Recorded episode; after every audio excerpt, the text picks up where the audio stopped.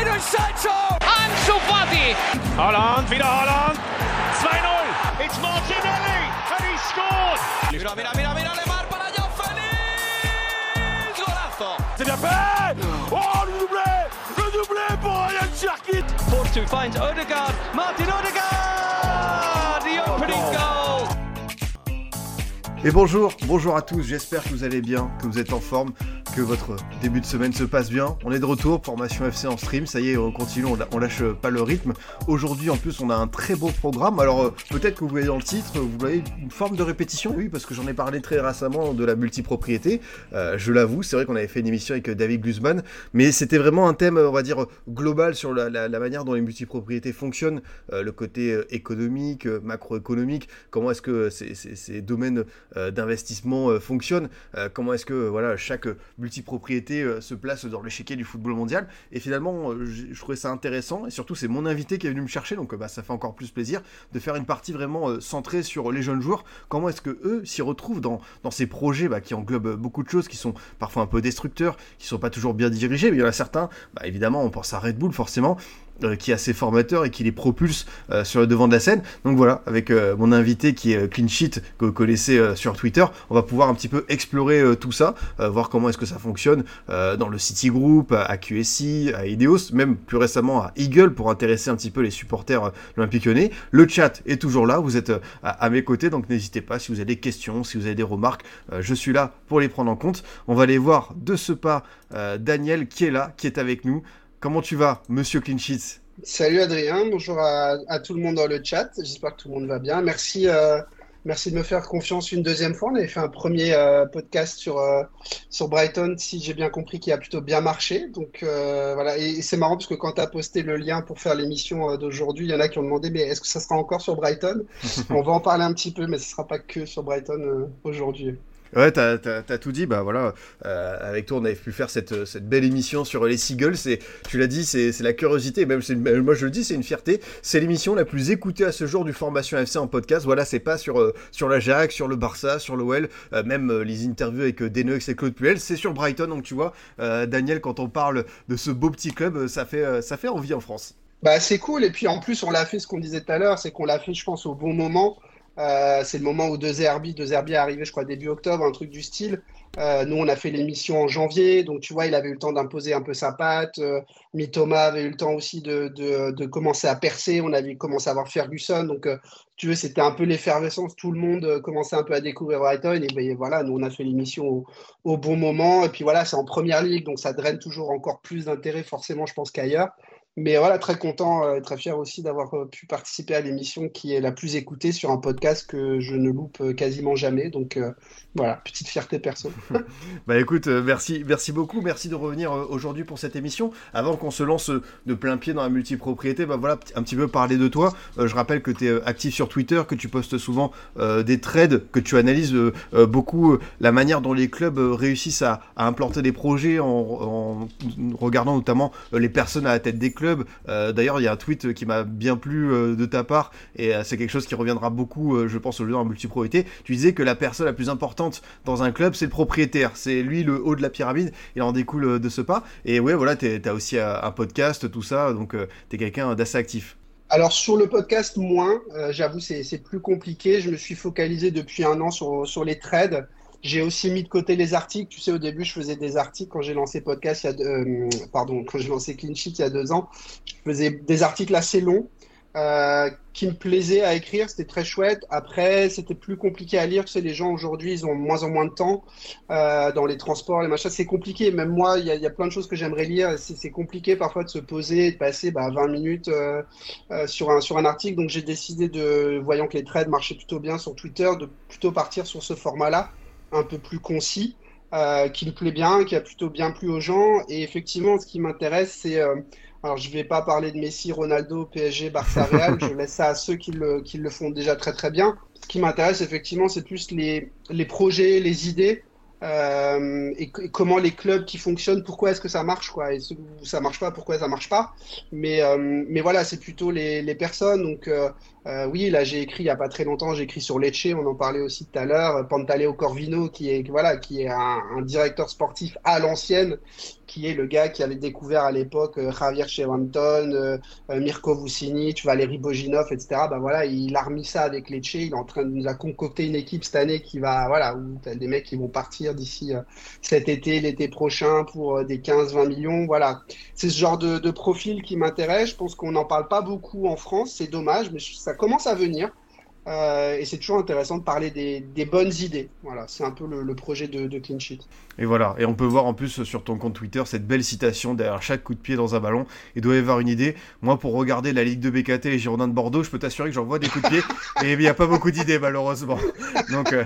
eh, mon pauvre, ouais, c'est vrai. vrai. on n'est pas, on n'est pas gâté en ce début de saison, mais voilà, on est là pour euh, parler essentiellement, euh, mon cher Daniel, justement de la multipropriété, de ce système assez à part. Justement, pourquoi est-ce que ça, t'intéresse justement peut-être euh, sur un premier plan, on va dire euh, global, euh, ce système, ce fonctionnement, parce que tu l'as dit, quand tu analyses, toi, des personnes, des projets, bah, aujourd'hui, on a l'impression que la multipropriété est en train, tu vois, comme on l'a dit avec David, hein, de petit à petit tout avaler dans le football mondial. Absolument. D'ailleurs, je recommande à ceux qui l'ont peut-être pas encore écouté d'écouter aussi le podcast que tu as fait avec David Guzman cet été, qui, qui, était vraiment très intéressant. Aujourd'hui, je pense qu'on peut pas passer à côté de ce genre de phénomène. Tu vois, ben, moi, de manière très euh, pragmatique, j'habite à Strasbourg. J'étais euh, abonné au Racing euh, depuis. Je vais au Racing depuis que j'ai 7 ans, j'en ai 37, tu vois, donc ça fait un bail que je vais au Racing. Bah, le club est racheté par Todd Bully et Blueco. Donc voilà, même nous à Strasbourg, on va dire qu'on est touché, et en France, ça arrive de plus en plus. On est touché par ce phénomène-là. Et donc, je pense qu'il serait très naïf aujourd'hui de, de ne pas s'y pencher. Et pour moi, aujourd'hui, la question, c'est plus de savoir ce modèle il mérite d'exister ou non, c'est de savoir euh, comment ça fonctionne et comment ça peut fonctionner. Tu vois, donc euh, moi, mon intuition personnelle, c'est que ça va être une catastrophe. Euh, je pense que euh, dans un horizon à moyen long terme, donc dans un horizon, on va dire, de, de 10-15 ans, je pense qu'on sera sur un taux d'échec qui sera entre 80 et 90%, parce que, et on va en parler en détail aujourd'hui, mais pour moi, il y a des projets sportifs qui sont trop bancals euh, secondaire, voire même quasiment inexistant dans certains cas.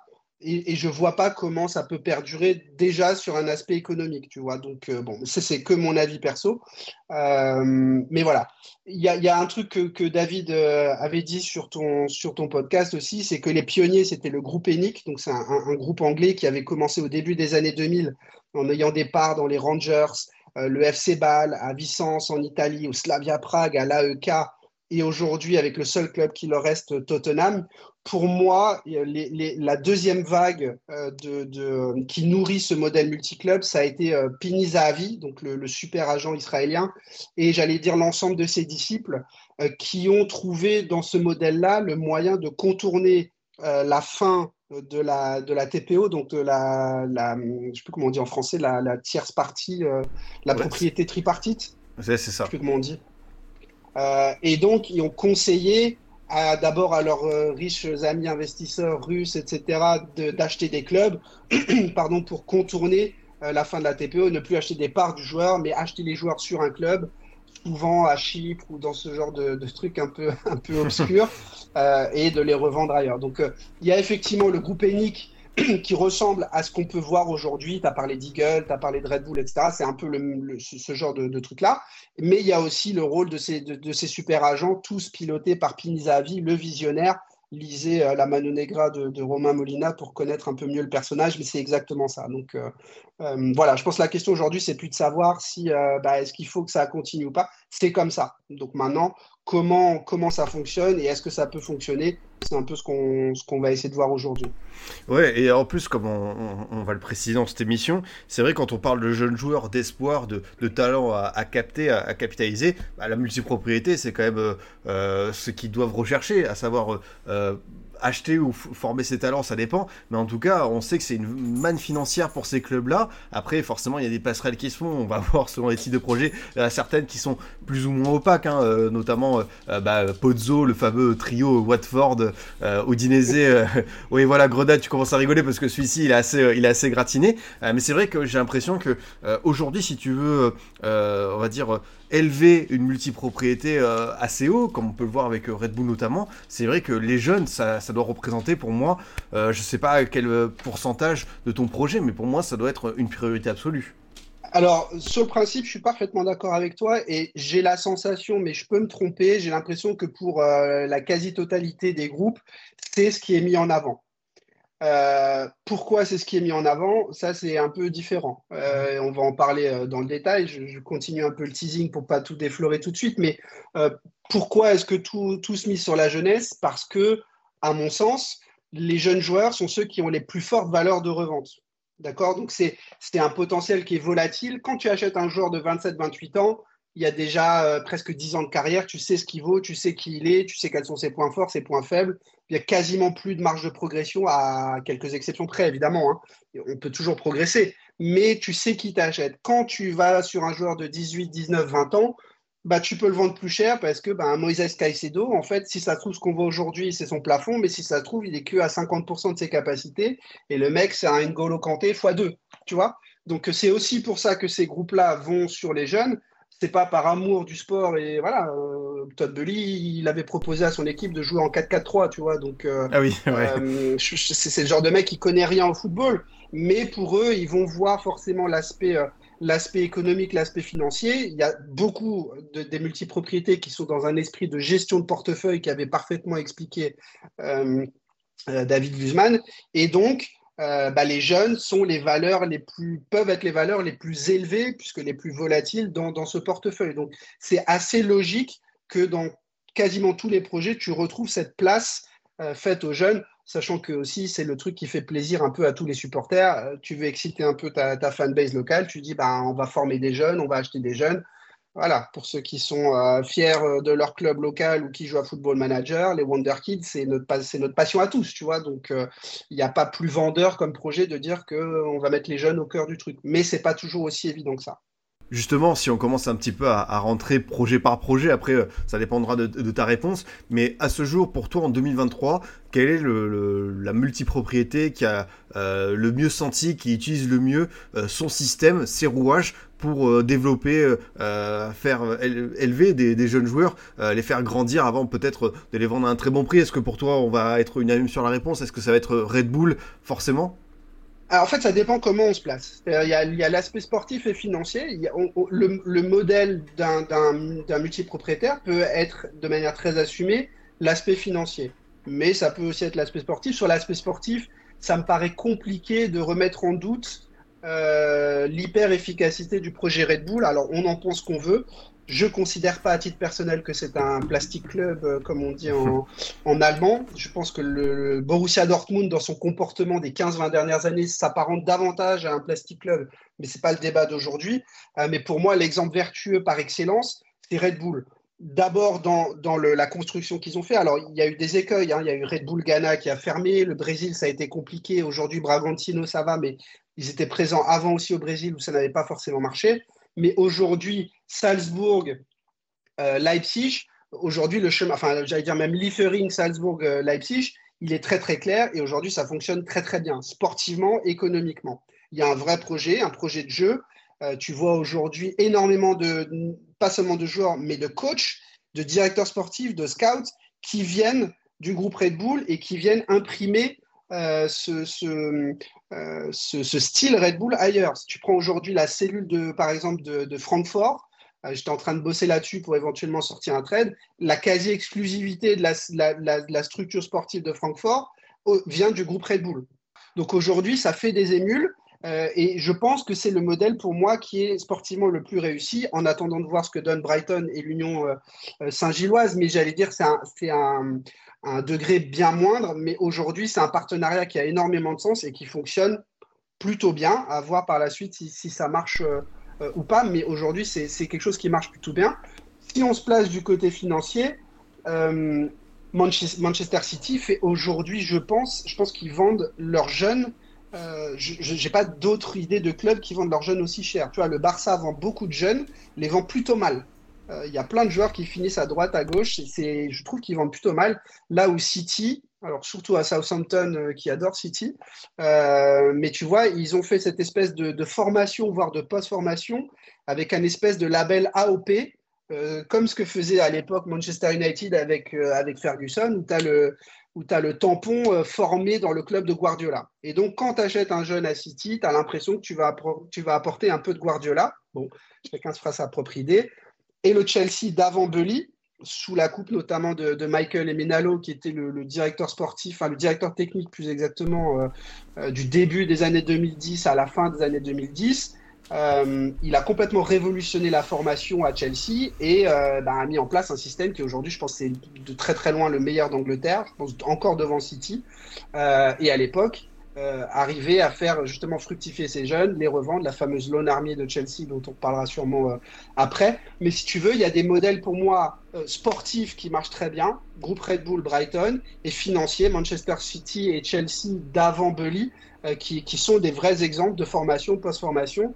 Euh, et, qui, et qui vendent très très bien, des jeunes très bien formés.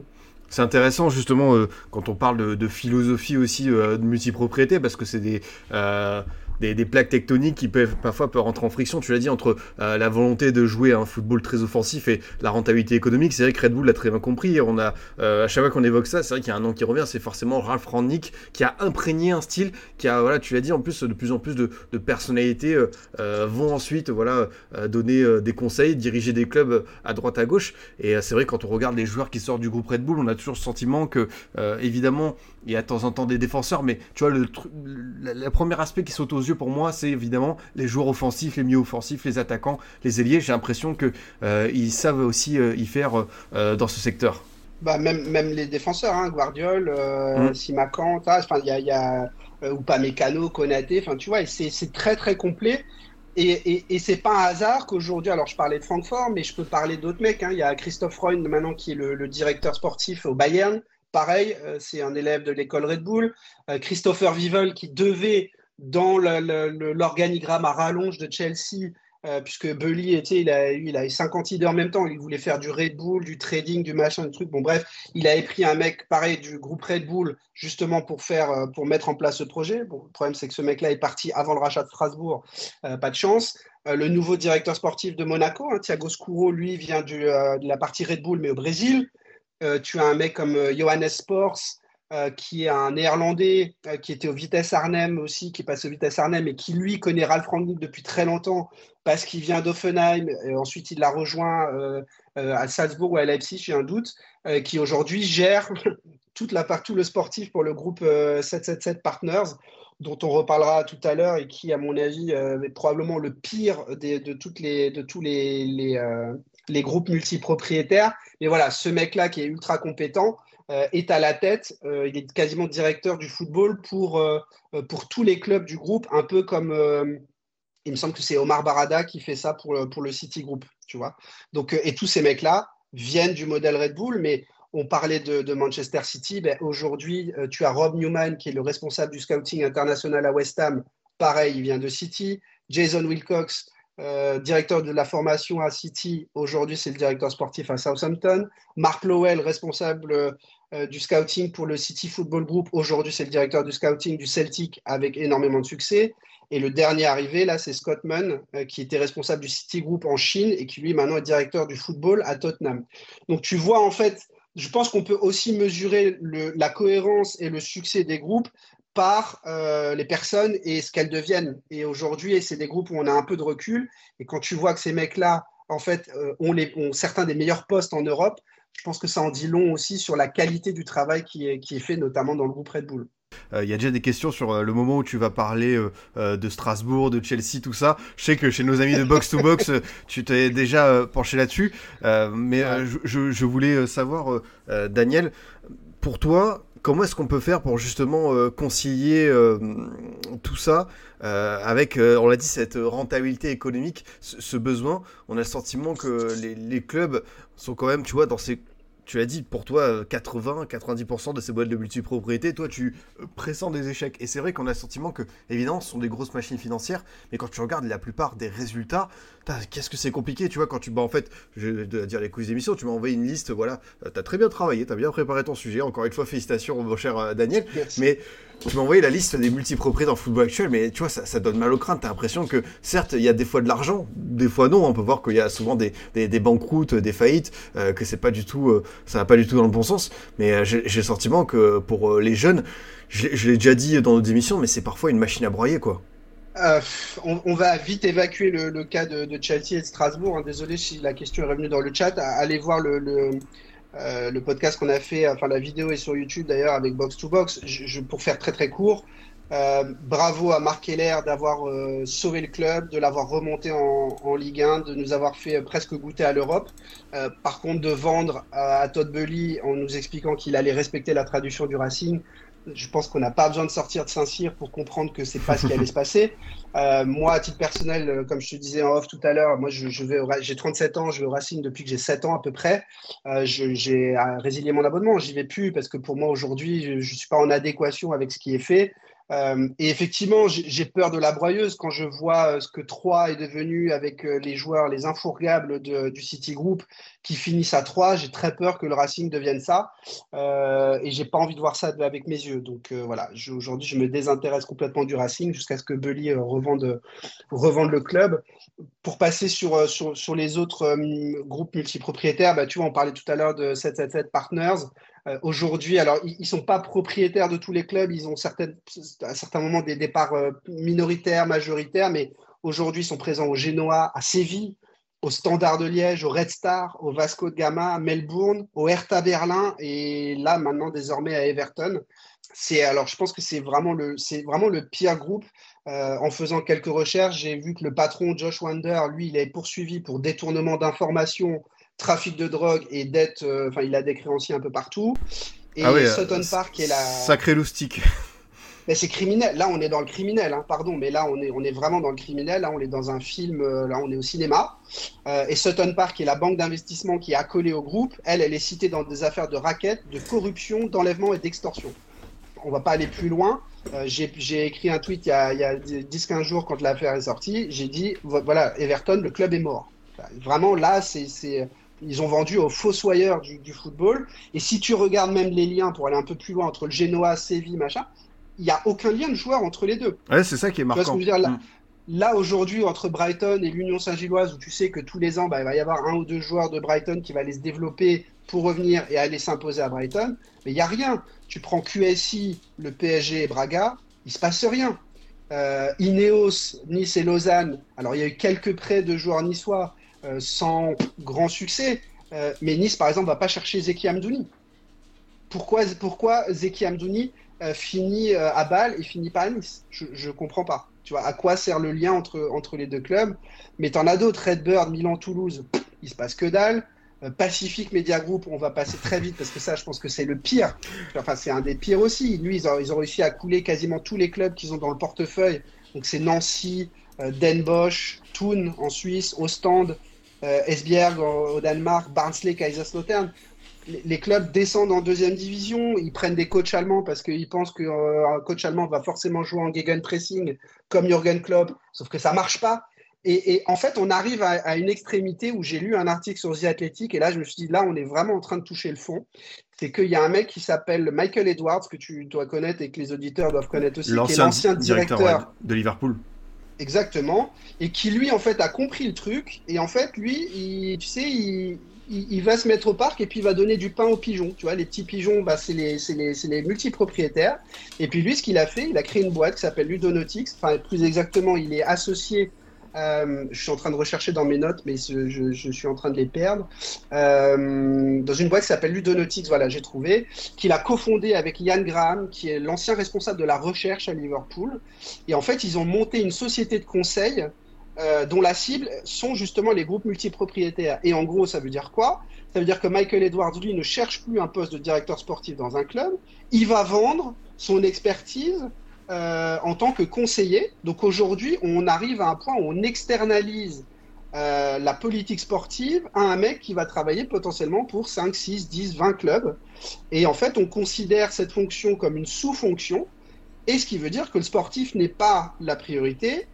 On peut acheter du conseil, on donne, Michael Edwards va donner des grandes lignes à suivre, et euh, bah voilà, le but c'est de, euh, c'est d'essayer avec ça, de bricoler un truc. Euh, voilà. Et, et je trouve que là, on arrive à une extrémité qui est extrêmement grave. Et c'est pour ça que je te, dis en, je te disais en introduction que je ne vois pas comment ces groupes-là vont, un, gagner de l'argent et deux, obtenir ce que les investisseurs en espèrent. Durer dans le Je temps, ouais. pas.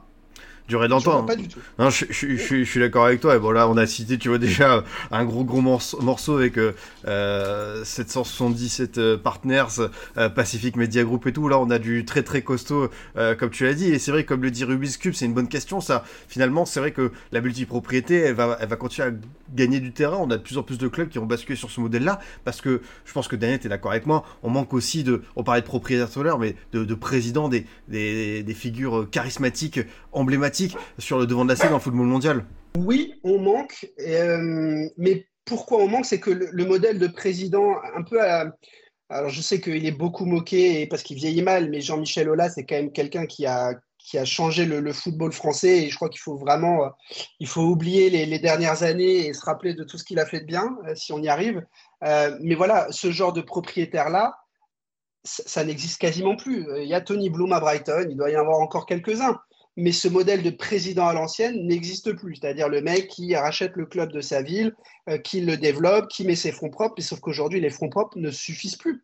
Aujourd'hui, c'est en centaines de millions d'euros, voire en milliards d'euros. Donc euh, Chelsea se vend pour 2 milliards. Aujourd'hui, c'est ça que vaut un club. Euh, c'est complètement fou. Donc je je, je, je suis pas là pour faire un pamphlet anti-argent dans le foot, etc. Mais je pense qu'on arrive à un point où aujourd'hui, euh, la financiarisation du foot fait que euh, il ne peut y avoir qu'un type, euh, qu'un seul profil de propriétaires qui arrive, ce sont des financiers. Et, je pense que ben, on arrivera à un moment à une forme de bulle ou de crack, appelez ça comme vous voulez, mais où à un moment donné, le système va être tellement gorgé de fric et que ça va tellement rien donner que ça va retomber comme un soufflet. Et je pense qu'il faudra attendre une quinzaine, vingtaine d'années avant de retomber sur des propriétaires de clubs qui en ont, pardon d'être très vulgaire, mais qui en ont quelque chose à foutre de leur club. Euh, ce qui aujourd'hui n'est pas le cas. Et euh, je pense que c'est collectivement un mauvais moment à passer, mais je suis assez optimiste sur le fait que ça ne dure pas. Justement, c'est vrai qu'il y, a- des questions le chat, comme le dit Neyné, c'est vrai qu'il y a certains pays qui, bon, il y a le système des socios en Espagne, euh, il y a la Bundesliga qui a la fameuse règle, tu sais, du 50 plus 1 pour empêcher, voilà, bah, par exemple, de, se faire tout prendre hors des supporters. Est-ce qu'il y a quand même des, tu vois, des, pays qui résistent à ce phénomène de multipropriété et qui veulent protéger à- à- dans, un- sens euh, bah, leur identité et aussi leur, formation, tu vois, parce que euh, c'est vrai qu'on l'a vu dans certaines histoires. euh, je prends l'exemple de, Sochaux, mais Sochaux avec euh, Alaves, tout ça, ça a été un fiasco total euh, avec le groupe d'Anquin et finalement le centre de formation a, failli disparaître. On parle de la formation du Sochaux Montbéliard qui est euh, une place forte du football français. Oui, alors la règle du 50 plus 1, elle est bien, mais elle a pu être contournée par exemple Mm. par le groupe Red Bull de manière tout à fait légale. hein. Euh, à chaque loi, on arrive à trouver un vide derrière et une astuce pour la contourner. Euh, il faut dire aussi que euh, certains présidents de clubs, et notamment le Bayern, de manière assez bizarre, mais notamment le Bayern, je crois que c'était Beckenbauer qui était assez virulent à l'égard du 50 plus 1 et qui voulait éliminer cette règle pour justement pouvoir donner plus de pouvoir financier au club allemand pour qu'il puisse rivaliser avec la première ligue, et- Donc, euh, je ne mettrai pas ma main à couper que ça reste euh, gravé dans le marbre pour toujours. Euh, Il y a potentiellement des clubs qui vont échapper à ça. Je pense qu'on peut penser par exemple à l'Athletic Bilbao. Je, vois très mal un investisseur chinois ou américain racheter Bilbao. Mais je pense que ça fera figure d'ovni. Je suis pas sûr que. En fait, ta question, c'est de dire qui peut aujourd'hui résister à la multipropriété. Instinctivement, on pourrait penser que ce sont les clubs les plus puissants, mais on voit bien que c'est pas le cas. Chelsea, Manchester City, euh, on n'est pas à l'abri que demain euh, Manchester United, s'il est racheté, finisse euh, par faire ça. Peut-être qu'Arsenal va se diriger vers ça. Je pense que c'est le modèle qui, voilà, qui, qui fait rêver un peu, tout, un peu tous les financiers parce qu'aujourd'hui, les présidents de club ne sont plus euh, ben, des gens qui, euh, euh, qui, qui aiment le club, sont des gens qui le considèrent comme un asset, comme un, comme un atout financier dans un portefeuille, souvent garni par bien d'autres choses. Et voilà. Allez, on va parler un petit peu de, de, de positif. C'est vrai qu'on a été c'est vrai quand on parle de multipropriété, Daniel, on a tendance un petit peu à, déprimer sur certains plans. Mais voilà, on va remettre, on va remettre une petite pièce dans la machine. C'est vrai qu'il y, a, y a certains modèles qui ont l'air de plutôt bien fonctionner. On va reparler un petit peu de Brighton parce que c'est vrai qu'aujourd'hui, quand on voit euh, l'Union Saint-Gilloise, quand on voit le développement de Brighton, quand on voit aussi euh, ce qu'ils peuvent faire avec euh, la filière irlandaise, Hibernians, tout ça, on en a déjà parlé au cours d'une émission, on, l'a dit, mais c'est important, je pense, peut-être de refaire un petit point, voilà, en septembre 2023, où est-ce qu'en est Brighton finalement dans sa, au niveau de sa place dans le football mondial et euh, voilà ses, partenariats avec ses divers euh, euh, clubs filiales ah, bah, déjà dans le football mondial, on avait dit, j'avais dit que c'était un club qui puait l'Europe. bon bah voilà, on y est. je, je, pense, que c'est un, je pense que c'est un club qui, qui va, alors peut-être pas chaque saison, il va falloir quand même être relativement indulgent avec Brighton, mais je pense que c'est un club qui va revenir régulièrement en Europe. le lien avec l'Union Saint-Gilloise, il est vraiment intéressant. Euh, dans le sens où tu ne vois pas 3, 4, 5 joueurs de Brighton euh, à l'Union Saint-Gilloise chaque année. C'est vraiment utilisé avec parcimonie. Si on se rappelle, euh, par exemple, Moïse Caicedo avait été prêté en Belgique, mais il avait été prêté à Berchot.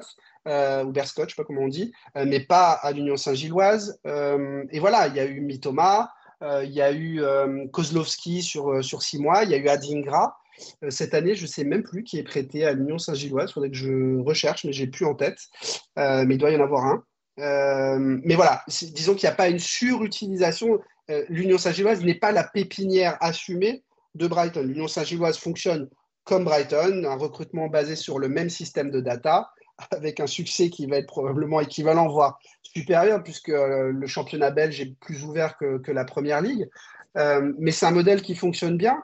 Euh, mais Brighton avait déjà intégré avant euh, que, l'Union Saint-Gilloise rentre dans le, dans, le truc, un parcours de formation, en tout cas un parcours entre le centre de formation ou les équipes de jeunes et l'équipe professionnelle. Quand on prend le parcours de Ben White, il est quand même c'est un, une masterclass de ce qu'il faut faire. C'est-à-dire que c'est un joueur qui est formé au club, qui a été prêté en Ligue 2, en Ligue One, en Championship et qui a fait une saison à Brighton. il se trouve qu'il était tellement fort et correspondait tellement à ce que euh, Arteta voulait et avait besoin que bah, il a fait qu'une saison à Brighton, mais il aurait pu en faire, euh, plus. Mais c'est exactement le parcours que Brighton définit pour ses jeunes. Chaque jeune a un parcours qui est, euh, qui est personnalisé que ce soit en prêt, que ce soit en développement dans les équipes de jeunes. Tout le monde n'a pas forcément le, même parcours, mais en tout cas, il y a, une fiche, il y a une route qui est, euh, euh, assez claire. Ils ont aussi emprunté au Hibernians, qui est un club qui est partenaire, mais qui n'appartient pas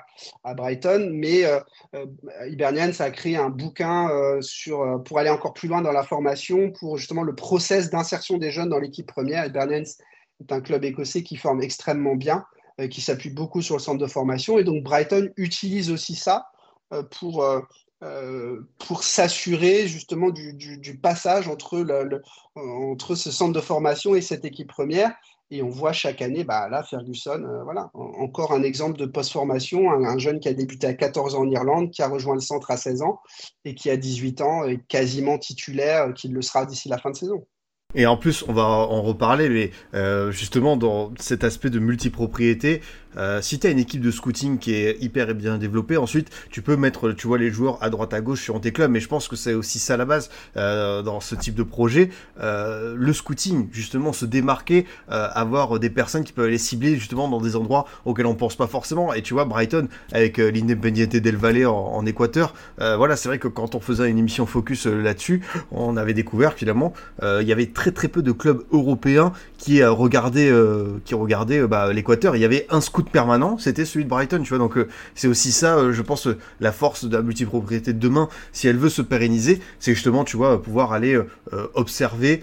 les, territoires qui sont encore en train de grandir. On a pu le voir avec l'Équateur. Bon, maintenant, tout le monde sait que voilà, il y a, des cracks qui sortent tous les jours. Ça a été un peu compliqué, mais on sait qu'il y a encore des pays qui peuvent donner ces, joueurs qui peuvent nourrir voilà ces différents clubs.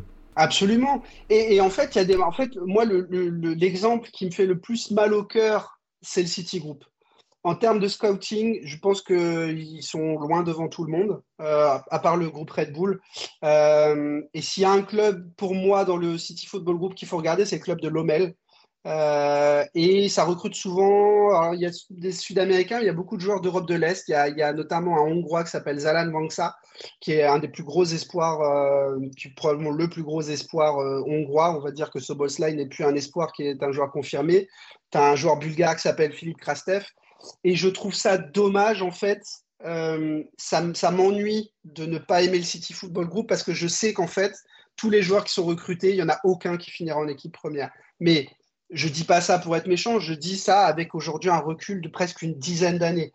Un jour, je vais faire un trade là-dessus parce que je, crois qu'on n'imagine pas le nombre de joueurs passés par City, euh, en tout cas recrutés par City ou par ses filiales qui, n'ont jamais joué à City et qui sont de très bons joueurs de foot. Et en fait, aujourd'hui, on arrive à un système où, euh, en fait, ton club filial te sert à recruter un jeune dont tu n'es pas encore sûr qu'il est assez bon euh, pour le club tout à la tête du réseau euh, mais tu veux le bloquer.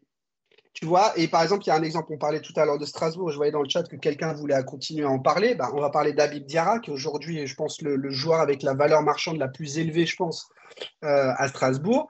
Abib Diarra a reçu une offre de, je crois, d'une vingtaine de millions d'euros de Wolverhampton, et c'est Chelsea qui a refusé l'offre en disant non, on pense qu'il peut avoir le potentiel pour jouer à Chelsea un jour, donc tu vends pas Wolverhampton, on le laisse au chaud encore un an ou deux et on verra. Et en fait, aujourd'hui, on arrive à ça, et, je fais le lien avec ce que tu, ta question de tout à l'heure, où tu dis, mais en fait, est-ce que c'est une bonne opportunité pour les jeunes d'aller dans ce type de groupe? Au Red Bull, oui. À Brighton, oui. Le reste, ben, ma foi, c'est un, peu la, un peu la roulette russe. Quoi. Euh, si tu as un peu de chance, pourquoi pas? Après, il y a peut-être des jeunes qui utilisent aussi le, fait de rejoindre ce groupe-là en sachant que même s'ils ne jouent pas à City, ils vont être mis en avant, leur, leur cote, euh, tu vois, va exploser, ils vont être plus, plus regardés. Et en fait, ils vont, ils vont réussir à trouver un bon club après. Tu vois, c'est peut-être ça aussi la réflexion des jeunes joueurs.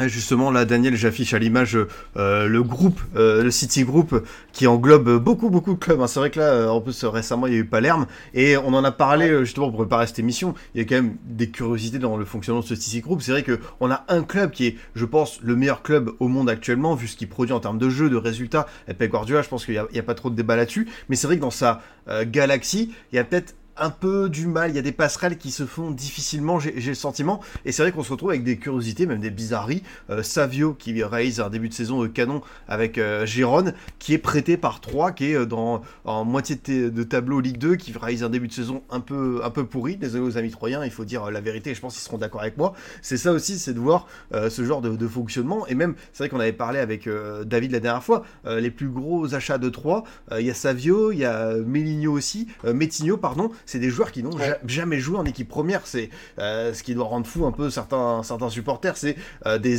finalement, c'est vrai que ton, je vais peut-être dire un mot un peu grossier parce que c'est peut-être pas le cas, mais t'as l'impression que du fois tu fais un peu du blanchiment d'argent, quoi. Alors je oui, alors je sais pas si c'est, il y a sûrement du, du blanchiment d'argent. C'est, je pense que c'est aussi pour contourner plusieurs choses c'est pour contourner le fair play financier, ça c'est une évidence. Euh, c'est aussi pour contourner, tu sais, il y a une loi qui est passée maintenant sur, euh, qui régule le nombre de joueurs prêtés. Euh, à l'époque, l'Atalanta, alors qui n'appartient pas à un multigroupe, mais l'Atalanta avait, avait, fait péter tous les scores. il y avait, je crois, il y avait une quarantaine, une cinquantaine de joueurs prêtés. Enfin, c'était n'importe quoi. ça, aujourd'hui, la FIFA a dit stop. Aujourd'hui, tu as le droit à 6 joueurs, euh, je vous prends mes notes, hein, mais je crois que les nouvelles règles FIFA, tu as le droit à 6 joueurs prêtés dans ton club, 6 joueurs out, euh, sauf que ça ne s'applique pas aux joueurs euh, formés au club et ça ne s'applique pas aux joueurs de plus de 21 ans. Donc, bon, la règle n'est pas encore pleinement, pleinement efficiente, mais on va arriver vers plus en plus de, de régulation, j'espère, là-dessus. Mais effectivement, je parlais de Vangsa et Krastev tout à l'heure, ils ne sont pas achetés par City, ils sont achetés par Lomel. Sauf que Lomel, c'est un club de D2 belge. Jamais de la vie, ces joueurs-là peuvent être achetés par ces clubs-là. Euh, pardon aux Lyonnais, mais Nouama, il est acheté par Molenbeek, il est prêté à l'Olympique lyonnais. Celui qui trouve le sens euh, de ce deal euh, sportif, qui me l'explique, je suis intéressé, mais il n'y en a pas. Tu vois Donc aujourd'hui, effectivement, le but pour ces clubs-là, c'est de contourner le fair play financier, c'est de contourner les lois sur les prêts, etc., sur les joueurs avec les permis tu sais que depuis le Brexit aussi, il y a ce, problème-là de, permis pour jouer en Angleterre. Donc, il y a un certain nombre de choses à contourner.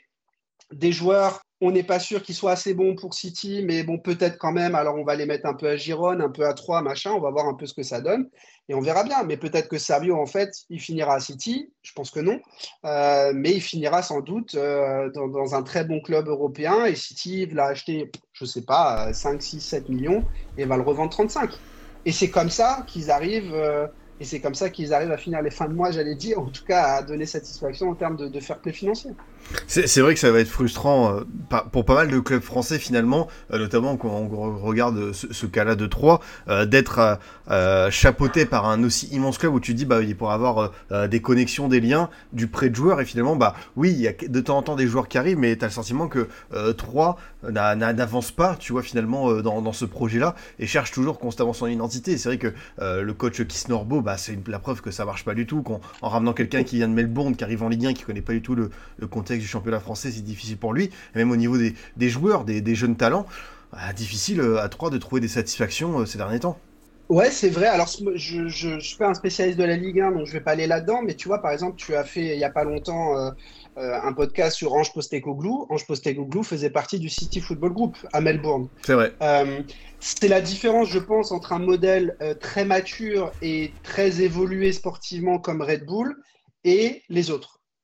Euh, c'est qu'aujourd'hui, Red Bull, en fait, ne sort pas que des joueurs, sort aussi, comme j'ai dit tout à l'heure, des entraîneurs ou des, en tout cas des coachs, des assistants, euh, des, euh, des scouts, des directeurs sportifs. C'est le seul cas, à ma connaissance, avec un peu City ces dernières années, c'est vrai, mais qui est aussi qui est aussi mature sur l'entièreté du projet. Et donc, ça me fait toujours un peu de mal quand on, quand on réduit Red Bull à un plastic club. Alors, ok, ils ont contourné le 50 plus 1, mais si s'ils l'ont contourné, c'est que c'était contournable. Euh, ok, ils ont racheté à Salzbourg, ils ont racheté l'Austria Vienne, mais l'Austria Vienne est un club qui était en train de mourir et dont la seule préoccupation était de savoir si l'équipe allait continuer à jouer en violet ou, ou pas, alors que le club était en train de crever. Donc, euh, pardon, mais euh, ils ont acheté un club que quelqu'un voulait vendre. Donc, à un moment donné, on ne peut pas leur reprocher non plus d'avoir fait un deal. Personne n'a mis le couteau sous, la gorge du vendeur. Donc, euh, mais aujourd'hui, Red Bull ne se comporte pas du tout comme un plastic club. Je ne crois pas non plus que tous les joueurs de Red Bull à Salzbourg soient destinés à finir à Leipzig. Le meilleur, en tout cas, du circuit Red Bull, à Land, est parti à Dortmund euh, et pas à Red Bull. Vous irez lire aussi les coulisses du transfert d'Aland à, Dortmund, c'est assez savoureux.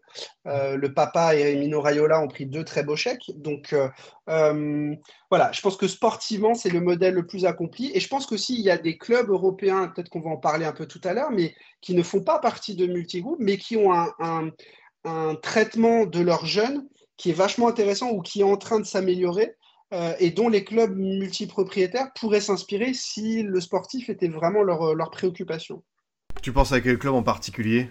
Ah, J'en ai, j'en ai un en tête et il y en a un deuxième qui devrait aussi pas mal progresser. Le premier que j'ai en tête, c'est le Real Madrid.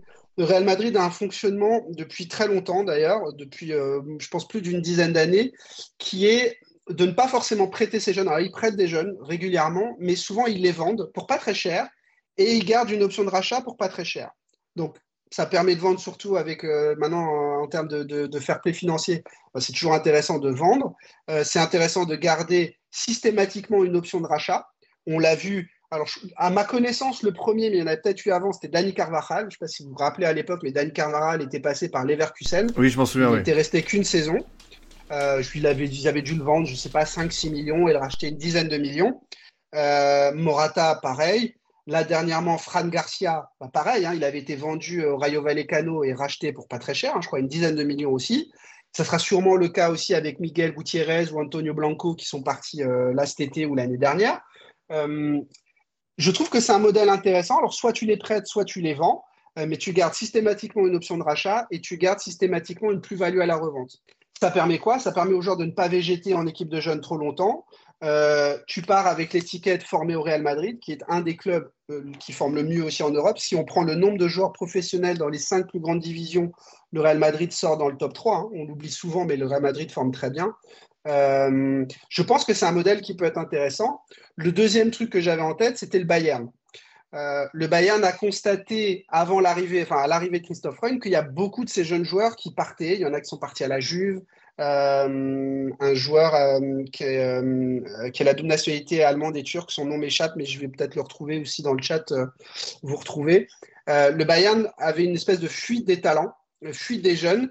Et donc Christophe Freund a fait venir Richard Kitzbichler. Richard Kitzbichler, c'était l'adjoint de à, Southampton. Southampton. C'était l'adjoint de, Ralph Hasenhutel, voilà exactement, merci, et qui lui est spécialisé aussi dans le développement des jeunes.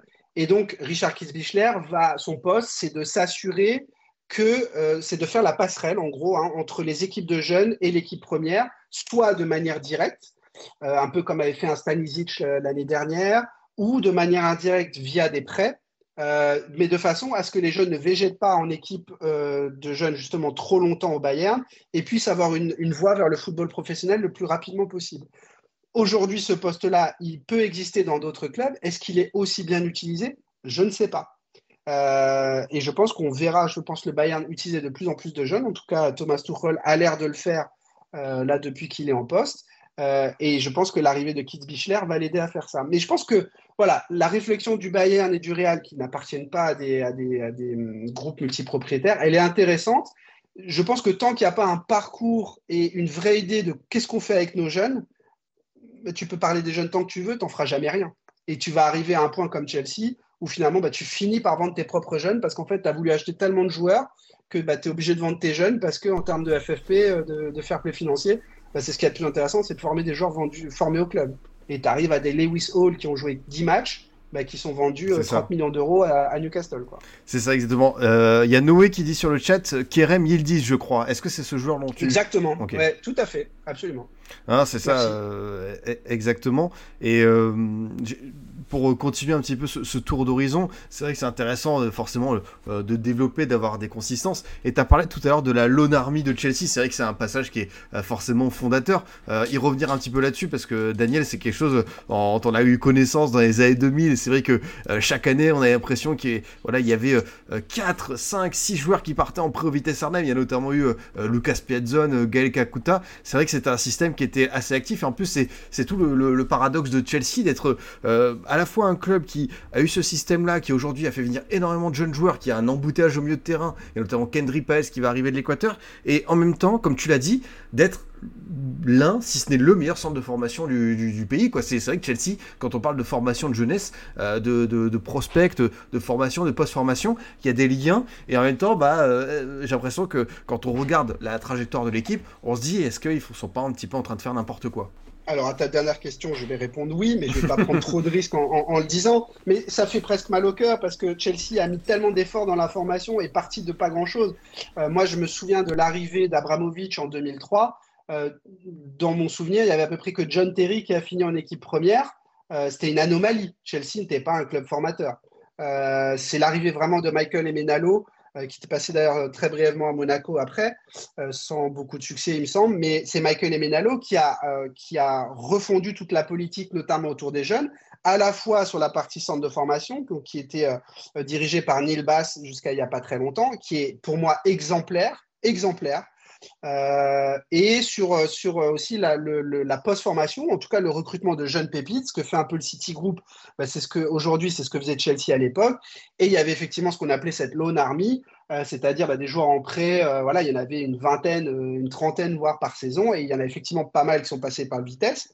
Tout n'a pas été mauvais. Mason Mount, ça a plutôt marché. Solanke y était passé aussi. Enfin, il y, y a certains joueurs qui, qui s'y sont révélés. Pourquoi le Vitesse? Le Vitesse n'appartenait pas à Chelsea, simplement le propriétaire était russe aussi, c'était un pote d'Abramovic, et ça s'est fait un petit peu, euh, comme ça. Mais tu as parlé de Lucas, Lucas Piasson. Lucas Piasson, il a quelques apparitions sous le maillot de Chelsea.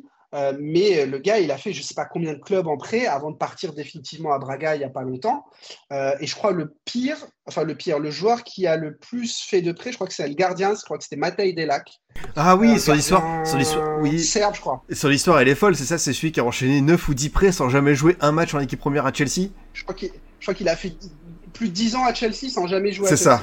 c'est un truc de dingue. Un truc de dingue. Et bon, c'est le, on va dire, c'est l'émanation le, la plus drôle de, de, trucs, mais ça représente bien ce qu'était la Lone Army à Chelsea à l'époque et, euh, et, ce qu'elle sera peut-être à nouveau avec euh, Strasbourg comme, comme pépinière. J'en sais rien. Aujourd'hui, pour l'instant, c'est pas forcément le, le discours est pas forcément assumé. Il est un peu côté Chelsea, moins côté Strasbourg. Là où finalement un Bill Foley, et, euh, David en avait beaucoup parlé, et j'avais plutôt bien aimé euh, ce qu'il avait dit, Bill Foley, lui, il a dit clairement, Lorient, c'est la pépinière de Bournemouth.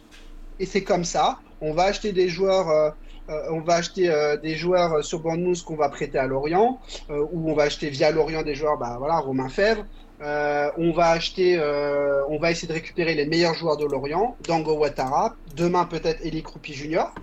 Si j'ai bien compris, je regarde pas Lorient, mais si j'ai bien compris, ça a l'air d'être le plus gros prospect. ouais, tu, toi qui connais tu mieux te, tu te trompes pas. il me semble que c'est le fils d'Eli Croupi d'ailleurs, que j'ai connu mais il y a plus longtemps. euh, voilà, je pense qu'Eli Croupi, il y a 90% de chances qu'il finisse à Bournemouth. En tout cas, je pense que le partenariat va servir à ce genre de choses. Mais au moins, c'est affirmé des deux côtés, c'est très clair. Et pourquoi pas? Lorient est un club qui ne joue pas, enfin qui s'y joue plutôt le, le ventre mou ou le, on va dire les dix premières places, c'est déjà super. Bournemouth, pour l'instant, vise encore le, le maintien en, en première ligue j'allais dire, ça a potentiellement du sens pour les deux. Euh, il faut pas tout voir de manière trop négative et c'est pas parce qu'un club est une pépinière que ça peut ne pas avoir de sens. Dans le cas de Strasbourg et Chelsea, j'en vois moins. Mais dans le cas de Bournemouth et Lorient, ce sont des clubs qui vont jouer peut-être la même chose chacun de leur côté et ça peut potentiellement être un système d'entraide assez intéressant, tu vois. C'est intéressant ce que tu dis justement sur peut-être le gap, évidemment, on va pas manquer de respect à, à, à, Strasbourg, qui a eu un très bon développement. Marc Keller, qui a eu pendant, très très longtemps une excellente vision, et toi-même qui étais au stade, je pense que tu peux le rejoindre, tu vois, prendre Strasbourg en 5 division et l'amener aussi loin. Mais c'est vrai que des fois, dans ce système de prêt, enfin jouer le ventre mou en première ligue quand t'es un enfin quand es en, Ligue 1 quand t'es un jeune joueur c'est quelque chose et revenir ensuite directement à Chelsea pour avoir un rôle tu vois par exemple Angelo combien même j'aime bien ce qu'il monte sur ses premiers pas euh, quand il va revenir à, Chelsea il y aura une marche qui est tout haut donc euh, peut-être c'est vrai que pour ces, ces, clubs là il faut réfléchir à des passerelles sur je sais pas moi 2-3 ans plutôt peut-être que sur qu'une saison je sais pas quel est ton avis là-dessus? Bah, enfin, je suis parfaitement d'accord avec toi. Euh, le problème, c'est que probablement que ben, quand tu es comme quand es City où tu as plus d'une dizaine de clubs maintenant, bah, peut-être qu'il faut faire croquer un peu tout le monde. Donc peut-être que tu peux pas laisser le joueur de 3 ans au même endroit. Maintenant, concernant Chelsea, je sais qu'ils cherchent euh, potentiellement l'année prochaine. Je serais pas surpris qu'en 2024, ils, achètent encore un club parce que l'objectif euh, de Bully, dans tout ce qui est un peu désarticulé, il y a quand même un projet qui a l'air d'être de dire, OK, il y a Chelsea il y a maintenant Strasbourg, mais il y a probablement un, intermédiaire entre les deux. Et comme tu le disais, est-ce qu'Angelo, aujourd'hui, en jouant une saison à Strasbourg, est prêt à retourner à Chelsea? Probablement que non. Surtout que sur son poste, il y a Noni Madueke et Cole Palmer, donc déjà des jeunes joueurs à développer. Il y a très peu de chances qu'il ait, euh, qu'il ait du temps de jeu. Donc probablement euh, un étage supérieur. C'est en, en, ça aussi que le modèle Red Bull, il est incroyable tu prends le, le, modèle de Karim Konaté. Moi, j'aime beaucoup ce que je vois. Euh, je, pense que c'est un joueur qui a beaucoup de, beaucoup de potentiel. Soit dit au passant, qui vient d'un pays euh, africain francophone. Donc, je ne sais pas ce que foutent les clubs français qui vont régulièrement en Afrique et qui ramènent euh, souvent un morphotype. Voilà, généralement en Afrique, on va chercher un grand joueur un peu costaud, machin. Faut sort, faut que les clubs français aussi sortent un peu de, de cette vision un peu binaire. On peut trouver des très bons joueurs en Afrique qui savent jouer au ballon. Euh, T'as Karim Konaté, euh, Ride to Dream aussi euh, récupère de très très bons joueurs de foot. Donc voilà, je pense que les clubs aussi français, faut qu'ils sortent un peu de la France-Afrique et qu'ils rentrent aussi un peu dans le, dans le 21e siècle. mais si je mets ça à part, Karim Konaté donc vient du superbe centre de formation de la ZEC Mimosa. il fait ses gammes à Liefering, il passe à Salzbourg, qui passe ensuite à Leipzig ou ailleurs. C'est un joueur qui va suivre le parcours et qui va avoir une très belle carrière euh, qui va être bien formaté par, euh, par le groupe Red Bull et, et qui va ressortir en, en, en j'allais dire en bout de ligne, en bout de, de, de, chaîne de production avec un joueur qui est prêt euh, pour jouer dans le top 5 euh, qui est prêt pour jouer dans le, dans le top 5 européen. C'est, ça me fascine cette capacité qu'ils ont à, à, modeler des joueurs. Pourquoi aussi ils ont cette capacité à modeler des joueurs? Parce que Ralph Rangnick a dit au départ, nous, notre, notre formation tactique, euh, c'est, euh, je ne sais plus si c'est exactement le 4-2-3-1 ou le 4-3-3, mais en tout cas, notre style de jeu, c'est le Gegenpressing. Et ça, c'est immuable de, de, de l'équipe première aux équipes de jeunes, que ce soit à Leipzig, à, à Salzbourg et je crois même euh, au à Brésil. C'est notre. Euh, pardon, je ne sais plus ce que j'ai dit. Au Brésil, mais peut-être aussi au Brésil. moi, je et, mais à Liefering aussi. À Liefering aussi, absolument. Alors, Liefering, c'est le patelin à côté de Salzbourg. Hein, donc, c'est juste un club qui joue en deuxième ou troisième division. Mais les joueurs peuvent jouer en semaine avec Liefering et le week-end avec, avec Salzbourg. Hein. C'est voilà, très, très intégré quand même. Mais néanmoins, il y a, y, a, y a, vraiment un parcours très, très clair et il y a un style de jeu, il y a un style de joueur. Et c'est pas pas un hasard qui chaque année, année après année, défenseurs, milieu, attaquant euh, et peut-être même un jour gardien euh, vont sortir des joueurs qui sont formatés pour des euh, pour des clubs qui jouent justement sur ce même style tactique. Et donc tu as des joueurs qui arrivent à s'imposer assez vite. je crois qu'il y a un taux d'échec qui est quand même pas très élevé du côté Red Bull. Donc voilà, le, projet est complètement clair. Ah, totalement. Il y a Esco dans le chat qui dit Konaté, euh, fan de l'Olympique Lyonnais, peut-être à Lyon. C'est vrai qu'on avait parlé avec Mickey Scout. c'est quelqu'un qui a déclaré bon, euh, déjà, il faudra que Molenbeek peut-être accepte un nouveau prêt. Et est-ce qu'ils est voudront prêter un joueur en Ligue 2 française? Pas sûr. Bon, évidemment, j'espère que. Oula, c'est méchant là. Tout ah oui, bah, on, on, taquine les amis lyonnais, évidemment. On est là pour, euh, pour chambrer. Venez, venez en Ligue 2 BKT, vous allez voir, c'est absolument génial comme championnat. Il se passe beaucoup de belles choses. voilà, puisqu'on parle, bah, justement, allez, on va faire, Daniel, un petit focus sur, sur le groupe Eagle et justement ce qui peut être, euh, ce qui peut être fait euh, ou, pas, ou pas, justement, euh, qu'est-ce que tu remarques sur les premiers pas de, John Textor à la tête de l'OS C'est vrai qu'il y a pas mal de jeunes joueurs qui sont arrivés, divers horizons, et notamment, bah, tu vois, Jeffinho qui arrive de Botafogo. On se dit, bah tiens, est-ce que l'OL va être une porte d'entrée pour les Brésiliens de ce club mythique du Brésil? On voit qu'ils sont allés chercher Skelly Alveron en Ligue 2, on voit qu'ils sont allés prendre bon, Diego Mera en prêt à Chelsea, Ernest Ouama, un gros talent, O'Brien, comme le dit Esco justement, à Crystal Palace qui fait aussi partie de cette Galaxy Eagle, sauf que Crystal Palace c'est pas majoritaire, Eagle n'a que des parts euh, minoritaires. Euh, qu'est-ce que tu vois comme prémisse, comme euh, premier pas de ce projet lyonnais avec Eagle et les jeunes joueurs, en sachant évidemment que tu as toujours un centre de formation qui est, qui est considéré comme l'un des meilleurs en France c'est pas le club, enfin c'est pas le, groupe que je connais le mieux. D'accord. Après, quand on voit pour l'instant la situation sportive de Lyon, alors il il faut pas juger à trop court terme non plus, mais il faut dire aussi que pour Textor, prendre la suite d'Olas est relativement compliqué. Euh, je connais pas les détails du deal, hein, mais euh, Textor dit un certain nombre de choses. Euh, Olas les conteste. Bon, on est plutôt dans une guerre de, de, de coq là. euh, pourquoi pas? C'est vrai qu'on commence à voir des liens. En fait, le, si tu veux, quand j'ai préparé l'émission, j'ai essayé de lister. Alors, je ne les ai pas tous listés, mais j'ai essayé de lister les principaux. Et j'ai essayé de voir sur le dernier mercato ou les deux derniers mercato s'il y avait des mouvements entre les clubs. Et j'ai remarqué que pour 90% des groupes, il n'y en avait pas. Donc déjà, quand il n'y a pas de mouvement entre les clubs, c'était relativement bizarre. Ça veut dire qu'il n'y a pas de parcours pour les jeunes, mais on est, comme David l'avait très bien expliqué, dans une dynamique de portefeuille. Donc en gros, pour répéter euh, juste rapidement ce que ça veut dire, c'est en gros, tu as différents assets, tu as différents, euh, euh, je sais pas comment dire, différents biens dans ton portefeuille et tu en prends plusieurs. Certains vont, vont bien marcher, d'autres vont moins bien marcher. Et en fait, le fait d'en avoir plusieurs te permet d'équilibrer le risque et les revenus. Bon.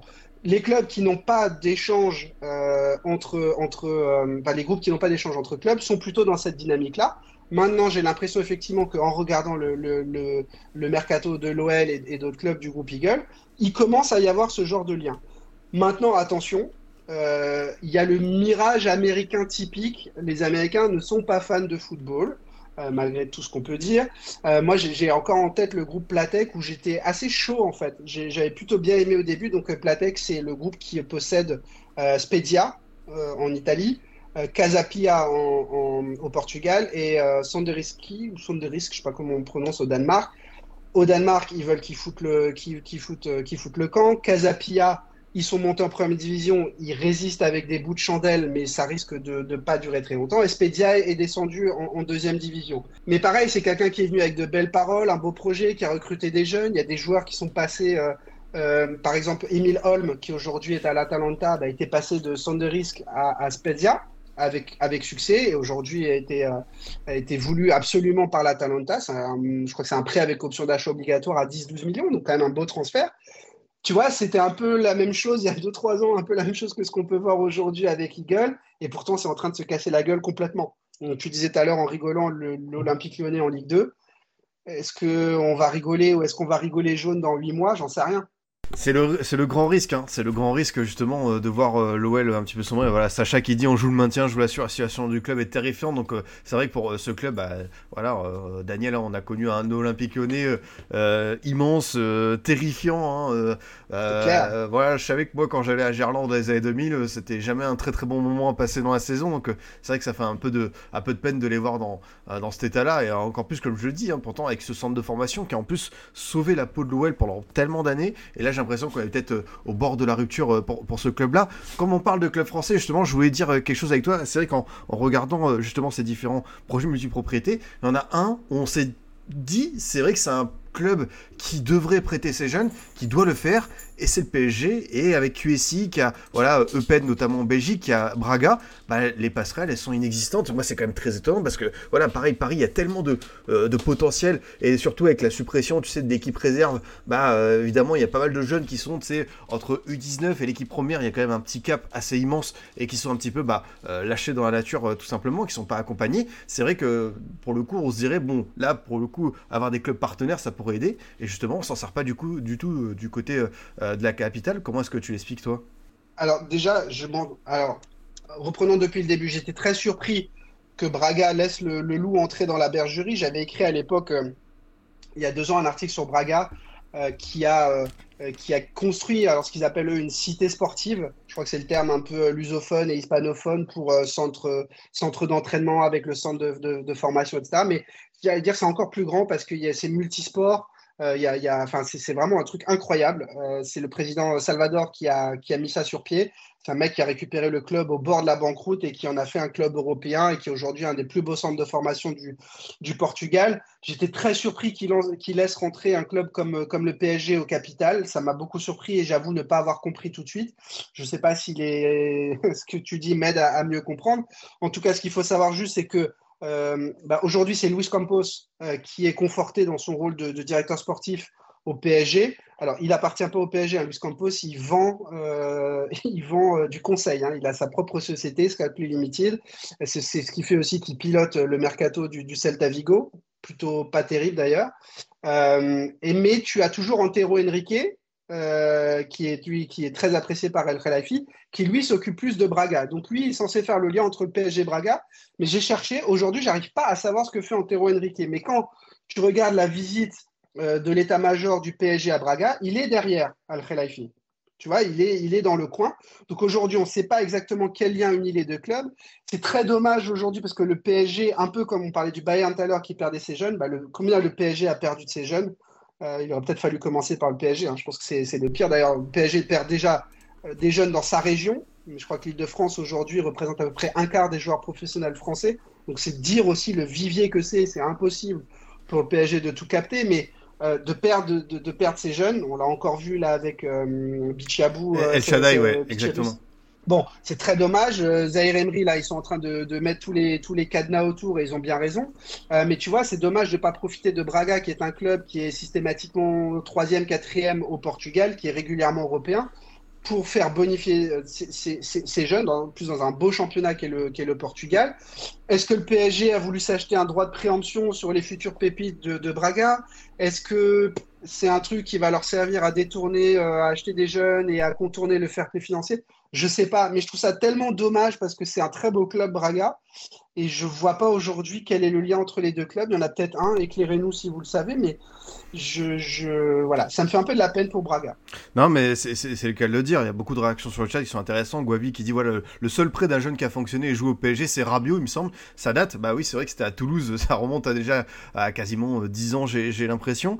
Euh, Ayman Kari, c'est vrai, qui est prêté à Lorient euh, pour euh, cette saison encore, mais il n'y a pas non plus un temps de jeu incroyable, donc on, on, verra. voilà, Esco qui rappelle aussi que Ousni est parti au Qatar, on comprend pas pourquoi. C'est vrai, comme tu dis, Zaire Emery est un, très beau porte-drapeau, un bel étendard, mais au final, euh, voilà, Ousni, Lemina, Garbi, El Shaddai et tout, euh, peut-être que au niveau du, euh, du timing, il y aurait pu avoir des prêts avant ou encore possible pour que ces joueurs puissent avoir du temps de jeu nécessaire pour peut-être aller taper à la porte de l'équipe première du PSG qui est déjà dans un, autre univers en termes de compétitivité, de, de concurrence. Et c'est là où on se pose toujours les, la, la, question. C'est vrai que le, le PSG, c'est un cas où on comprend pas pourquoi ça, ça décolle pas. Et comme tu as dit, il y a Braga qui est là et c'est vrai que c'est le club idéal pour ça.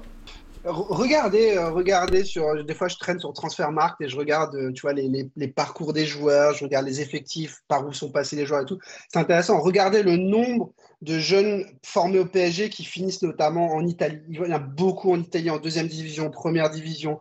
Euh, c'est incroyable le nombre de joueurs qui passent à travers les gouttes et qui, alors tous n'ont pas forcément le potentiel pour jouer au PSG, pas du tout, mais avec un parcours, avec une intégration au monde professionnel peut-être mieux maîtrisée, eh ben, ça t'évite de perdre, ça t'évite de perdre des jeunes. Des Emery, ils vont pas en avoir euh, à chaque fois. Euh, ces joueurs-là, ces comètes-là, si tu en as un tous les 5 ans, 6 ans, 7 ans, je pense que tu es heureux. Tu vois, c'est des joueurs quasi généraux. Ah, on verra, il a 16-17 ans, hein, mais c'est des, potentiels quasiment générationnels. Il euh, ne faut pas oublier que quand même euh, Kylian Mbappé de la région parisienne, ils sont quand même passés à côté. Donc, c'est ouais, c'est le PSG, c'est compliqué, mais c'est dû aussi, on va, revenir aussi aux propriétaires, à la direction sportive, et voilà, c'est le, le, le, PSG aujourd'hui, c'est euh, j'ai mon ami Alex Carvalho qui disait euh, euh, peut-être qu'aujourd'hui c'est la politique, en 2023, c'est peut-être la politique sportive la plus cohérente de l'ère QSI. QSI est arrivé en 2011.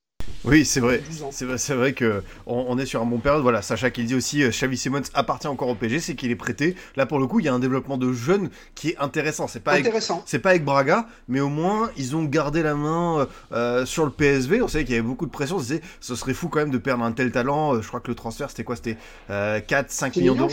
Ouais, tu vois, c'est pas, pas énorme. Et finalement, Leipzig, bah voilà, prête son option d'achat. Et tu vois qu'il manque dans ce PSG, même si c'est très encourageant. Il y a encore une place pour un joueur vraiment créatif. Xavi Simons est aujourd'hui le meilleur passeur de Bundesliga. C'est vrai que pour le coup, euh, comme on le dit, il y a, enfin de la cohérence à Paris. Et puis bon, alors il y a de la cohérence. Après, c'est pas comme si le milieu parisien était surpeuplé. Donc je pense que même s'il était au PSG, je pense qu'il aurait l'occasion de jouer euh, aujourd'hui, parce que le PSG a quand même vendu pas mal de pièces aussi au milieu.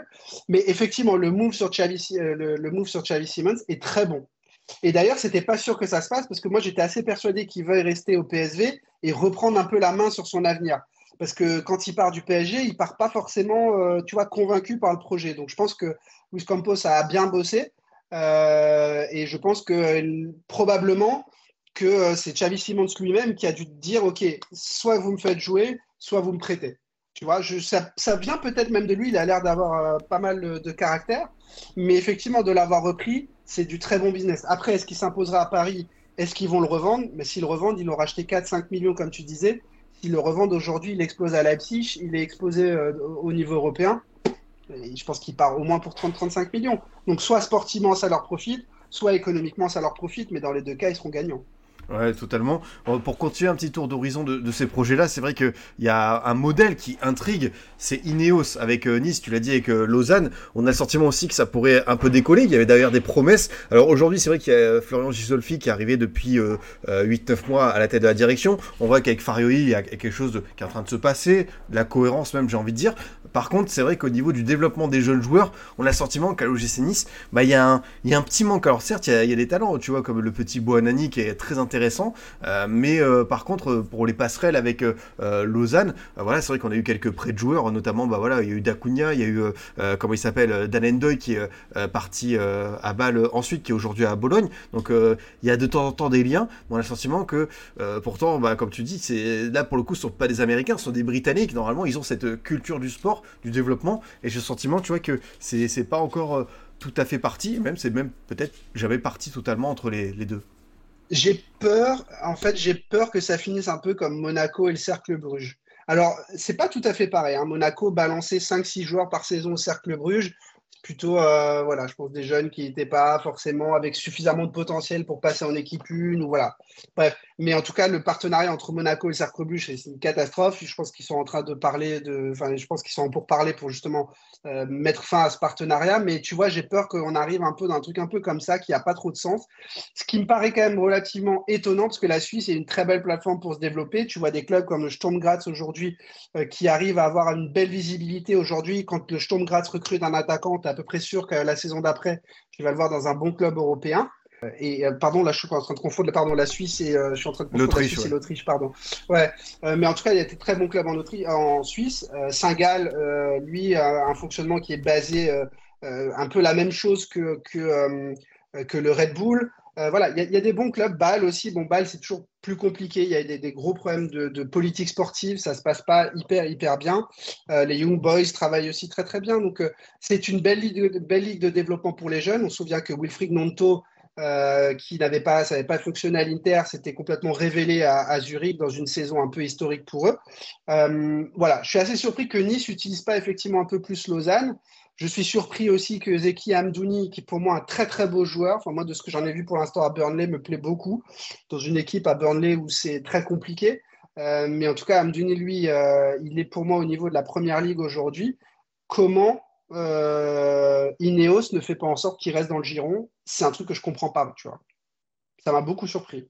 Non, mais c'est vrai, c'est quelque chose qui, qui, qui, paraît assez fou, comme quoi, même quand tu es t'as des connexions, il t'arrive de, faire des, loupés euh, assez monumentaux de cette manière. Euh, Daniel, pour euh, faire un dernier tour d'horizon des, clubs, enfin des, curiosités à voir, on a pas mal parlé de, de ce qui marche pas, et c'est vrai qu'il y en a un qu'on n'a pas encore évoqué, qui est l'un des plus intéressants, c'est évidemment cette fameuse galaxie Pozzo, avec ce, triangle d'or, peut-être triangle des Bermudes, hein, à voir Odinese, euh, Grenade, Watford. Là, pour le coup, c'est vrai qu'il y a beaucoup de jeunes joueurs qui sont passés, mais en fait, ça a été tellement n'importe quoi. Et tu me le disais en plus euh, dans, tes notes, il y, a des, il y a des montants de transfert, on ne sait pas on sait pas lesquels c'est justement. Il y a sur Transfermarkt, ils ne savent pas euh, combien a coûté tel joueur. Je crois que tu parlais de Cabacele notamment. C'est vrai que ça paraît, ça paraît assez fou. J'ai une mensuétude particulière pour euh, les Pozzo, probablement à tort, ça doit être des gros mafieux sans doute, hein, parce qu'il y a quand même des, des micmacs dans tous les sens. Euh. Alors je crois que Grenade ne fait plus partie hein, aujourd'hui de la, la, galaxie, il n'y a, que, euh, il y a que Watford et Ludinez, mais par exemple tu vois le cas Hassan Camera, Hassan Kamara, pardon. Euh, il est acheté 18 millions d'euros par l'Oudinez, prêté à Watford en deuxième division l'année dernière. pourquoi On ne sait pas. Cet été, effectivement, tu as trois joueurs, donc euh, Maduka Okoye, le, gardien, Domingo Skina et Christian Capazele qui passent de Watford à l'Oudinez. Transfermarkt n'affiche aucun chiffre. Alors, je sais bien que Transfermarkt, ce n'est pas la Bible, mais généralement, bon, ils savent généralement le, le montant des transferts. Mais si tu veux, j'ai une affection quand même particulière pour l'Oudinez parce que je suis assez vieux pour me souvenir de l'Oudinez du début des années 2000, qui était précurseur déjà aussi à l'époque, alors pas avec Watford, mais qui était précurseur sur du scouting euh, dans des zones où personne n'allait, notamment le Ghana. Euh, il y a beaucoup de joueurs ghanéens qui sont passés euh, par, par Watford, sous les Montari, Asamoah Gyan, et je dois en oublier encore. Des joueurs sud-américains, pas oublier que Alexis Sanchez arrive en Europe aussi par l'Oudinez. Donc, euh, il y avait, euh, il y, avait, euh, il y a des, joueurs là qui me, que j'oublie, mais ça va me revenir à un moment donné. Il y a beaucoup de joueurs, il y a des Chiliens aussi qui sont passés par l'Oudinez. moi, j'ai Isla de mémoire. ouais, Mauricio Isla. Mauricio Isla, ouais. Il y a Pablo Armero. ouais, c'est vrai qu'il y, a eu bah, très très beau secteur. des beaux noms. Ah ouais, non mais c'est une équipe, bah, même il est toujours là, mais Roberto Pereira, euh, euh, l'Argentin qui est un beau joueur de foot, euh, c'est vrai que bah, comme le dit Nasrim, l'Udinese d'Alexis Sanchez, les émotions. mais, mais il a complètement raison. Mehdi Benatia, hein, nous souvenons aussi que Benatia a explosé à, à l'Udinese. Andanovic Andanovic Absolument, Samir Andanovic. On commence là-bas, ouais. Tout à fait. Tout à fait. Donc, c'est un club qui, pour moi, a toujours excellemment bien travaillé dans le scouting très, très orienté sur l'étranger, mais toujours. Hein. J'avais publié un trade là sur Lecce en disant que c'était le club avec le plus de, joueurs étrangers derrière l'Oudinez. C'est culturel, l'Oudinez, c'est comme ça. Euh, et il y a encore de très beaux joueurs là qui sont, euh, qui sont arrivés. Bah, Beto, qui est aujourd'hui à Everton, pareil, hein, ils vont le chercher au, Portugal. Moi, à l'époque, j'en avais jamais entendu parler. Très beau joueur. Euh, voilà. Donc après, effectivement, ils ont utilisé ce modèle de la, de la multipropriété pour faire un peu leur lessive et soigner un peu les comptes à droite à gauche. Mais j'ai envie de dire, après, c'est pas méchant. Enfin, moi, c'est comme ça que je vois le truc. Je vois pas le. Oui, il y a du vice, il y a le contournement du FFP, il y a arranger Watford et Loudinez quand il faut sur un joueur machin. Mais j'ai pas l'impression que ça soit méchant. Après, peut-être que je suis très naïf et peut-être que c'est plus les émotions qui parlent, mais pour moi, c'est pas le, pas le pire. Et je vois dans le chat quelqu'un qui dit mené par le patron d'Inatale, absolument. Quel joueur. Quel joueur. Ah, ça, je pense qu'on va être euh, tous d'accord. Euh, Daniel, on se dirige vers, euh, vers la fin de cette émission pour conclure un petit peu ce, gros tour d'horizon. Encore une fois, je te, remercie parce que c'est super intéressant et tu es bien renseigné là-dessus. Qu'est-ce qu'on peut dire finalement de la multipropriété pardon, en 2023 et de sa vision par rapport aux jeunes joueurs? On a remarqué qu'il y avait beaucoup de projets qui, qui diffèrent, mais est-ce que tu vois quelque chose qui peut être en commun ou pas du tout? Est-ce que franchement, tu as le sentiment que chaque vraiment vraiment système a sa propre manière de voir les jeunes. tu as dit des chemins tracés, des parcours, des, plans de carrière élaborés à l'image de, Ben White notamment, ou au sein du groupe Red Bull. Est-ce que finalement les, jeunes, c'est chaque multipropriété qui va avoir son, son mot à dire? Bah, la première chose, c'est que dans quasiment chacun des cas, on parle de jeunes, mais dans 90% ou 80% des cas, on se rend compte qu'il n'y a rien qui est fait autour des jeunes. Bon, donc euh, encore une fois, pour moi, c'est euh, euh, c'est un peu l'opium du peuple, c'est dire les jeunes. Ah, les jeunes, les jeunes, les jeunes, voilà, ça permet de valider un projet, ça fait un peu sérieux. Bon, si les mecs arrivent en disant, bah voilà, l'objectif, nous on a 10 clubs et si on a 3, 4 qui marchent bien, bah, on va gagner des sous et on est content, t'imagines bien que les fans vont pas suivre. J'ai quand même l'impression que c'est un peu l'épouvantail qui est utilisé par tout le monde. J'essaye d'être positif, je, pardon de me répéter, mais je pense que ce type d'investisseur, on n'en verra plus à terme. Alors dans 10 ans, 15 ans, 20 ans, je pense qu'on arrivera à un moment dans une bulle euh, et que le système va s'effondrer parce que trop gavé de fric, mais de mauvais fric, euh, et qui ne servira à rien. Donc je pense qu'à terme, tout ça aura une fin. Je pense qu'ils vont comprendre aussi, on l'a vu à l'époque de la Super League, on a vu combien l'authenticité du sport reprenait le pas sur un projet qui était, il euh, faut le dire, uniquement financier, euh, dopé par des droits TV, suivi par les banques, etc. Bon. les fans, à un moment, ont dit Attendez, là, vous êtes vraiment trop en train de nous prendre pour des cons.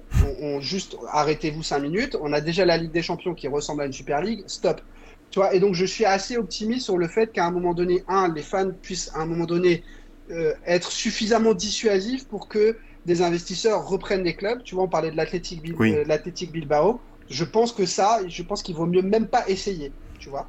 Euh, après, je suis assez aussi optimiste sur le fait que les investisseurs comprennent qu'il y a trop d'émotions dans le football et que le, le gain est beaucoup trop volatile et qu'ils aient suffisamment d'exemples de mecs qui perdent de l'argent pour se dire, en fait, c'est pas le bon, c'est pas le bon sport pour nous. Tu vois, peut-être que le basket, la NBA, c'est mieux parce que on est dans un truc fermé, pas de montée, pas de relégation, pas de Champions League, on gagne le, même pognon tous les ans, c'est peut-être plus sûr comme investissement.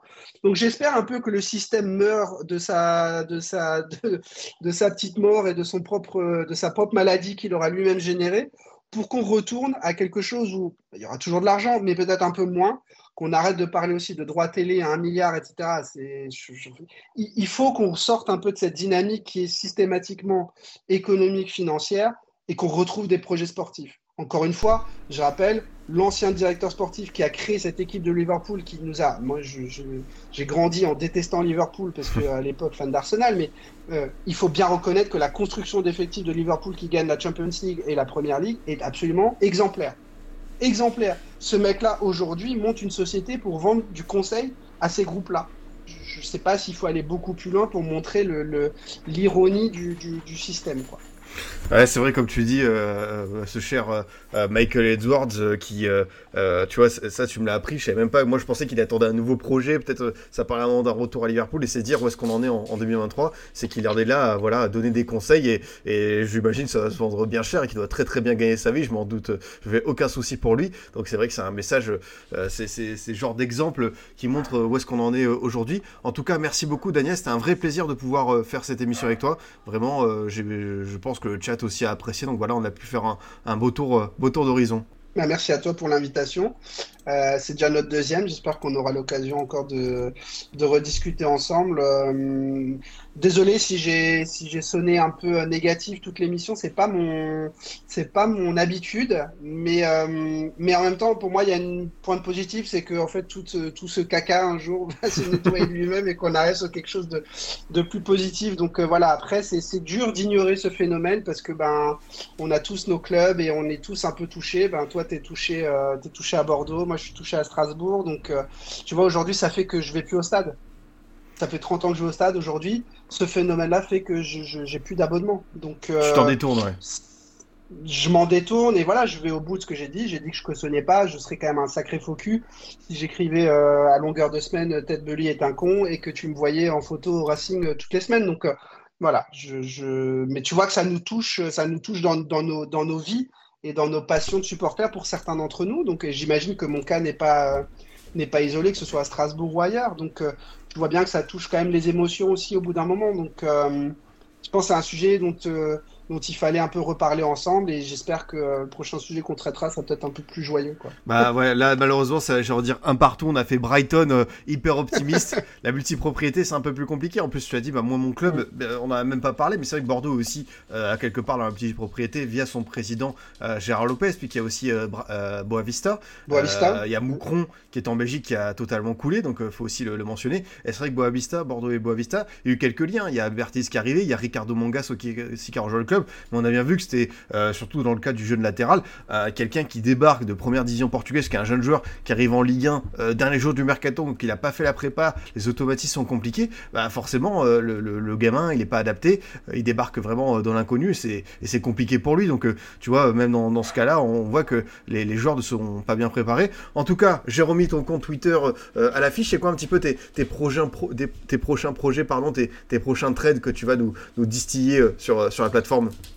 Alors, je, je bossais sur, euh, sur Francfort, mais euh, il est possible que je ne le fasse pas parce que je ne sais pas si ceux qui me suivent l'ont peut-être vu passer, mais je suis à la recherche aujourd'hui d'un monteur vidéo et d'un graphiste. En fait, je, avec un ami sur Twitter aussi que vous connaissez, mais pour l'instant, je ne vais pas donner son nom, mais on, on, espère monter une chaîne, euh, une chaîne YouTube prochainement et transposer ce qu'on fait aujourd'hui en trade en vidéo. Euh, voilà, on pense que le trade c'est très bien, mais encore une fois, tu vois, euh, aujourd'hui, euh, j'essaye de m'adapter aussi à la génération à laquelle je parle, mais voilà, moi, j'aime bien lire toujours, mais je sais qu'aujourd'hui, voilà, la vidéo c'est, plus, c'est plus vivant, c'est plus, voilà, donc on va essayer de passer sur, on va essayer de passer sur la vidéo, donc c'est un projet qui verra le jour entre maintenant et j'espère la fin d'année. Donc euh, voilà, peut-être mettre en pause les trades euh, écrits pour les transposer plutôt, euh, plutôt en, vidéo. Donc ça, j'espère que voilà, d'ici la fin de l'année, on pourra, je pourrai vous, j'aurai le, avec, avec cet ami secret pour l'instant, on pourra vous présenter, on pourra vous présenter tout ça quoi. Bah écoute, un, très beau projet en, perspective, euh, vraiment c'est top. On sera là évidemment pour, pour aller voir, pour aller relayer. Euh, voilà, je l'ai déjà dit, j'apprécie ton travail, c'est bien parce que tu parles de clubs dont on n'a pas l'habitude en France. Honnêtement, c'est toujours euh, très intéressant de découvrir ça. Bah, tu as cité l'exemple de Lecce, tu as parlé de joueurs et tout. Je suis allé voir sur le terrain, je ah, c'est vrai que c'est pas mal et tout. Donc c'est bien, c'est bien ce que tu fais, Daniel. voilà, moi je suis toujours un plaisir de, t'inviter sur le podcast et, carrément à une prochaine. Eh ben, carrément une prochaine. De toute façon, je te l'ai déjà dit, mais tu as, fait partie des quelques-uns qui m'ont soutenu au début où c'était un peu plus compliqué, où, voilà, ça perçait pas encore. Euh, je te remercie pour ton soutien continu, pour euh, l'ouverture que tu as à chaque fois que je te propose un sujet de dire bah ok, vas-y, let's go. Donc c'est un, un, vrai plaisir et puis ben, j'espère qu'on j'espère qu'on se reverra dans quelques mois pour, euh, pour rebosser ensemble. En tout cas, c'était un vrai plaisir. Merci encore à toi. Bah écoute, euh, tout le plaisir était pour moi, vraiment comme ça on a fait euh, cette deuxième partie sur la multipropriété, on verra pour euh, peut-être faire une trilogie terminée sur ça d'ici quelques, quelques années pour essayer de voir où est-ce qu'on en est. En tout cas, merci beaucoup à vous qui avez suivi ce live voilà, pendant quasiment une heure et demie, c'était très intéressant d'avoir pu faire le point avec Daniel sur, sur ce système. Nous on se retrouve en live je pense vendredi, ouais, vous avez peut-être vu passer un petit tweet où je disais c'est quoi le pire passage d'un entraîneur. toi t'en as un de, de pire passage d'entraîneur qui t'a marqué dans un club? Oh, c'est compliqué, mec. Hein. Moi, je suis supporter d'Arsenal. Euh, il y a Emery qui me vient très vite en tête, mais tout le monde ne sera pas forcément d'accord. Strasbourg, euh, ouais, Strasbourg, il y en a eu deux, trois. Hein. Il y a eu des, des papins, ce genre de trucs, ouais. Il y a des trucs compliqués, ouais. Moi, j'ai illustré avec Domenech à Nantes parce que c'était folklore. En plus, il fait. Ah ouais, voilà. Et voilà, il, ça va presque en Ligue 2, mais c'est vrai qu'il y en a pas mal qui ont cité Giroud à Lens et 5 matchs et puis s'en va. Celui-ci, je sais pas si t'en souviens, mais il était ah, C'était dur, ça. c'était dur, ça. Et franchement, moi, j'étais chaud à l'époque. Hein. J'aimais bien le fit. Je trouvais que ça, ça, ça matchait plutôt bien, mais effectivement, ça n'a pas du tout marché. Ouais. bien d'accord, voilà, le chat qui dit Furlan euh, à Strasbourg, je pensais que ça n'avait pas été euh, euh, une grande mm. réussite. Euh, Sivigno, évidemment, à l'OL, on l'oublie pas. Nous, à Bordeaux, c'est Petkovic qui ressort. Donc voilà, vendredi, en gros, je ferai un gros point. Je vais résumer tout ça. On fera une petite sélection, une petite tier list ensemble pour voir comment ça fonctionne. on se retrouvera aussi pour le débrief de la 7 journée de Ligue 1 le dimanche soir. la semaine prochaine, il y aura une nouvelle émission Formation FC. Je suis en train de finaliser ça. Je peux pas encore vous l'annoncer, mais ce sera le premier, le premier numéro de la saison de Parole d'éducateur. Voilà, le moment où je donne la parole à un jeune entraîneur. Ce sera dans un pays étranger, normalement, donc ça va être super intéressant. En plus, c'est vraiment un thème. Je suis super content. Euh, il m'a contacté, donc euh, j'ai hâte de vous l'annoncer. Et puis voilà, on se retrouve euh, à très vite pour d'autres projets. En tout cas, merci beaucoup. Passez une bonne soirée. Merci encore, Daniel, d'être venu. Merci à tous. Merci à toi. Salut à tout le monde.